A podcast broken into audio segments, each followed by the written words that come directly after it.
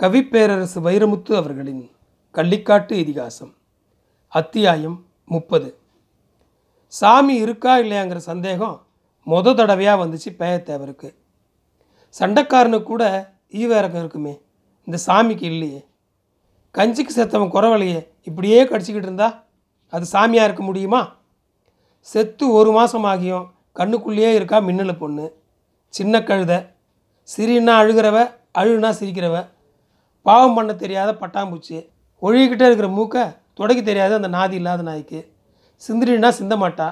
நம்ம கட்டை வரலையும் சுட்டு வரலையும் அவள் மூக்கில் வச்சு அமுக்கி சிந்திடி ஹம் ஹம்னு செருமி சிந்திடின்னு சொன்னால் கூட யாத்தே எப்பேன்னு கையும் காலும் உதறி அழுவாளே தவிர சொந்தமாக முக்கி மூக்கி சிந்து தெரியாத பக்கி கழுத.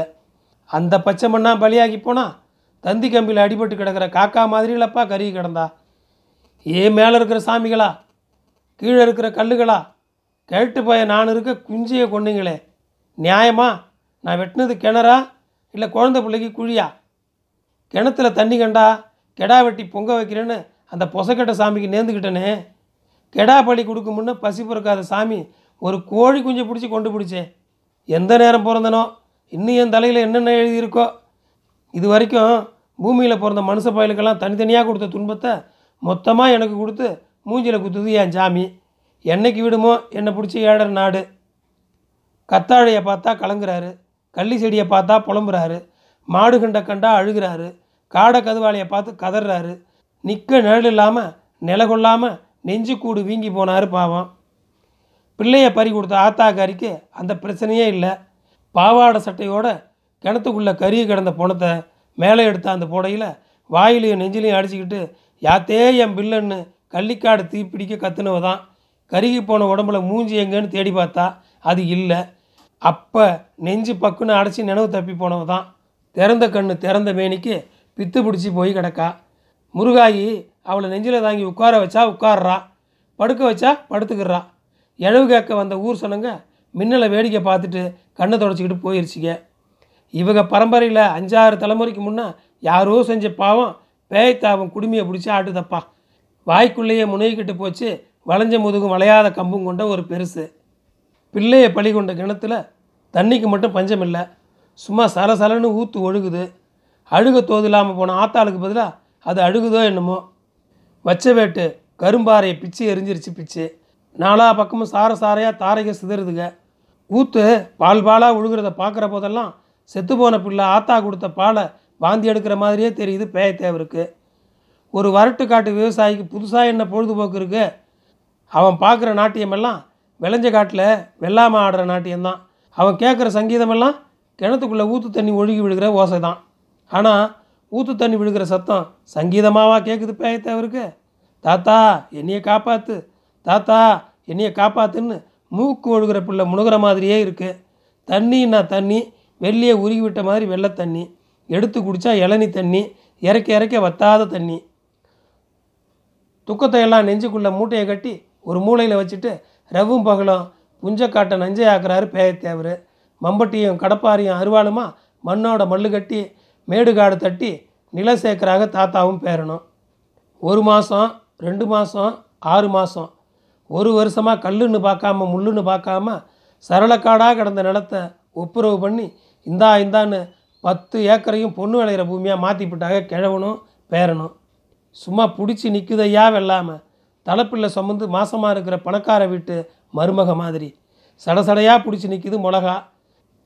செடியை இழுத்து தரையில் பிடிச்சி உக்காந்துருச்சு கத்திரி. தண்ணி போக மட்டும் இடம் விட்டு ஆள் போக இடம் இல்லாமல் அடந்து நிற்குது கம்பங்காடு. என்னையை பிடிச்சி ஏழை நாடு விட்டுரும் போல இருக்கே. கண்ணில் தண்ணி தேங்க கமலமேட்டில் நின்று பார்த்து பார்த்து பரவசமாகிறாரு பேயத்தேவர். விளைஞ்ச கத்திரி மிளகாய்க்கு விலையும் கிடச்சிருச்சு. கையில் கொஞ்சம் காசு பொருளுது. ஒரு காலத்தில் ஊரே வரி போட்டு அவர் மாட்டை மீட்டு கொடுத்தா இல்லையா? அந்த கடனை கழிக்கணும்னு நினைக்கிறாரு. முத்தாளம்மன் கோயில் திருவிழா சாட்டியாச்சு. கள்ளிப்பட்டியில் தொண்ணூறு வீடு வீட்டுக்கு அஞ்சு ரூபா வரி ஒம்பத்தஞ்சா நாற்பத்தஞ்சு நானூற்றம்பது மொத்த வரியும் அவரே கட்டுறாரு. பாரப்பா பேத்தி செத்து போனதால் இந்த வருஷம் திருவிழா இல்லை பேயத்தேவர் வீட்டுக்கு. ஆனாலும் ஊருக்கே வரி கட்டி இருக்காரப்பா. உத்தமனப்பா ஊரே பேசுது. பேத்தி காதில் கடந்து கடைசியாக வாங்கிட்டு போய் அடகி வச்ச கம்பளை மீட்டு கொண்டாந்து மின்னலு கையில் கொடுக்க அதை தடவி தடவி பார்க்குறா மின்னல். சுளீர்னு சுயநனவு வந்து ஓன்னு கத்தி ஊரை கூட்டினவ தான். ஒரு வருஷம் அழுகிய ஒரே நாளில் அழுது தான் மின்னல். உச்சி வெயில் மேய்ச்சல் காடு முழுக்க தகதகுன்னு தகிக்குது. வெள்ளாடு செம்பிலி ஆடு ஊர்காளி மாடு எல்லாம் மந்த மந்தையாக தம்போக்கில் மேய்ஞ்சிக்கிட்டு இருக்குங்க. ஆடு மாடு மேய்க்க வந்த ஆணும் பொண்ணும் தூக்கு சட்டியோட அங்கிட்டும் இங்கிட்டும் மந்தைகளை பற்றி பற்றி அலையுதுங்க. ரெண்டே ரெண்டு தூக்குச்சட்டிக்கு மட்டும் கள்ளி மரத்து நிழலில் எங்களை உம்பார் இல்லையான்னு கேட்டு ஒரு கழிச்சு நிற்குதுங்க வெள்ளாடு மேய்க்க வந்த சீனி பிள்ளை தொழுமாடு ஓட்டி வந்த செம்பட்டை ரெண்டு பேரையும் மட்டும் காணும். நீங்கள் எக்கேடும் கெட்டு போங்க. எங்கள் வேலையை நாங்கள் பார்க்குறோம்னு அதுக்கு பாட்டில் மேயுதுங்க வெள்ளாடும் தொழுமாடும். சீனி பிள்ளை மேலே செம்பட்டைக்கு ரொம்ப நாளாகவே ஒரு கண்ணு. கொடுக்காப்புளி விதை மாதிரி ரெண்டு கண்ணும் புதுசாக போட்ட வாழைத்தாறு மாதிரி நிமிந்து சரிஞ்சு நிற்கிற நெஞ்சும் கன்னத்தில் இறங்கி காற்றுல ஆடி வா வான்னு கூப்பிடுற அந்த கத்த முடியும். எந்த அவத்த பையன் நீ அவுத்துருவான்னு பார்ப்போம்னு படீர் படின்னு அடித்து பாடாப்படுத்துகிற பாவாடை நாடாவும் அவனை அஞ்சாறு மாதமாகவே தவியாக தவிக்கி விட்டு தண்ணி காட்டியிருக்கு. அவளுக்கு தகிரியம் இல்லையே தவிர தாகம் இல்லாமல் இல்லைங்கிறத சின்ன சின்ன சினுங்கள்லேயே புரிஞ்சுக்கிட்டான் செம்பட்டை. அந்தா இந்தான்னு அஞ்சாறு மாதம் அலைஞ்சு அன்னைக்கு தான் கண்ணை திறந்துருக்கு அவன் கும்பிடுற சாமி. ஆட்டை ஒரு பக்கமாக ஒதுக்கி அவளை மறுபக்கமாக ஒதுக்கி இந்த கத்தாழம்பாறைக்கு அவளை கொண்டு வரப்பட்ட பாடு இருக்கே. இந்தியாவுக்கு ஏழு சுதந்திரம் வந்திருக்கும். சரியான ஏறு வெயில் அடுப்பில் வச்ச சட்டி மாதிரி அனலடிக்குது பாறை. மீனை வச்சா கருவாடாக போயிடும் முட்டையை வச்சா குஞ்சு பொறிச்சிரும் அப்படி ஒரு சூடு. ஆனால் நிலா வெளிச்சத்தில் தெப்பத்துக்குள்ளே தின்ன போட்ட மாதிரி சில்லுன்னு இருக்குது ரெண்டு சீவன்களும். அப்போ தான் சப்பாத்தி களி பழத்தை தின்னுட்டு வந்துருப்பா போல இருக்குது சீனி பிள்ளை. சும்மா செஞ்சாயம் அடித்த மாதிரி செக்கச்செவீரும் உதடு செவந்து நிற்க காட்டு இன்னும் எங்கெங்கே செவந்துருக்குன்னு பார்ப்போம்னு அவன் மொத்த உடம்பையும் அவன் மேலே போட்டு முரண்டு பிடிக்க அவள் கண்ணை திறக்காமல் அங்கிட்டு இங்கிட்டு தலையாட்டி வாயை திறக்காமல் வாய்தா போட எங்கே சுற்றி எங்கே வரலாம்னு அவன் பத்து பேரில் பலமாக யோசிக்க அசைய மாட்டேன் பூட்டி தான் கிடப்பேன் ஆம்பளை சிங்கம்னா எடுத்துக்கின்னு அவள் எதுக்கும் இடம் கொடுக்காம இறுகி போக அந்த ஆறு மாத அவசரக்காரன் ஒவ்வொரு அம்பா போடலாமா? இல்லை பிரம்மாஸ்திரத்தை முதல்லையே பிரயோகிக்கலாமான்னு முடிவெடுக்க போகிற நேரத்தில் மெம்மே மெம்மேன்னு கற்றுக்கிட்டு ஆடுகளும் மான்னு கத்திக்கிட்டு மாடுகளும் தறி கட்டு ஓடி வருதுங்க. கள்ளிக்காடு அல்லவு கொள்ளப்படுது. கள்ளிக்காடு பிறந்ததுலேருந்தே கேட்காத ஒரு சத்தம் கேட்குது. மாட்டு சத்தம் ஆட்டு சத்தம் மனுஷ சத்தம் இடி சத்தம் மழை சத்தம் காடை கதுவாளி கடுகு சத்தம் மட்டுமே கேட்ட கள்ளிக்காட்டில் புதுசாக ஒரு சத்தம் கேட்குது. எந்திர சத்தம் ஜீப்பு சத்தம் சர்ரு புருன்னு சத்தம் போட்டுக்கிட்டு வழி இல்லாத காட்டுக்குள்ளே வழியை உண்டாக்கிக்கிட்டு சுக்காங்கல்லையும் சரளக்கல்லையும் சில்லி முள்ளையும் டயருக்கு கீழே போட்டு நாலா விதமாக நசுக்கி போட்டு கள்ளிக்காட்டுக்குள்ளே வந்து நிற்குதுங்க ரெண்டு மூணு ஜீப்புகளும் லாரிகளும். என் மேலே இப்படி ஒரு பாரம் ஏறினது இல்லையான்னு பொசுக்குன்னு கண்ணு முழிச்சு பார்க்குறா பூமியாத்தா டயர் மிருகங்க போடுற சத்தம் கேட்டு நெச மிருகங்கள்லாம் பாறையில் செதறி விழுந்த புளிய விதக மாதிரி நாலா பக்கமும் செதறி ஓடுதுங்க கள்ளி மரத்து மரப்பில் பாறையில் ஒதுங்கின உசுருங்க ரெண்டும் பொசுக்குன்னு எந்திரிச்சு அவுந்ததையும் அவுத்ததையும் சரி பண்ணிக்கிட்டு நீ யாரோ நான் யாரோன்னு ஆளுக்கு ஒரு திசையில் ஓடுதுங்க. ஏய் எவன்டா அவன்? அரசாங்க காட்டுக்குள்ளே ஆடு மாடு மேய்க்கிறது? ஓடுங்கடா ஓடுங்க. பூட்ஸ் போட்ட குழாய்க்கால் சட்டைகளும் தொப்பிகளும் ஆளுக்கும் சேர்த்து கஞ்சி போட்டது மாதிரியான வெடைச்ச ஆளுகளும் தொப்பு தொப்புன்னு குதித்தாங்க ஜீப்பிலேருந்து குதித்த குதிச்ச வேகத்தில் தொப்பி போட்ட ஆளுக்கு மட்டும் தொத்த பையன் ஒருத்தன் கொடை பிடிச்சான். வந்த ஆளுக்குள்ளே அந்த ஆள் தான் பெரிய ஆள் போல் இருக்குது அந்த ஆள் கருப்பு கண்ணாடி எடுத்து மாட்டிக்கிட்டு மேலேயும் கீழையும் பார்த்தாரு. அப்படியும் இப்படியும் நடந்தார். அவர் போகிற போக்கில் எல்லாம் குடையும் போச்சு.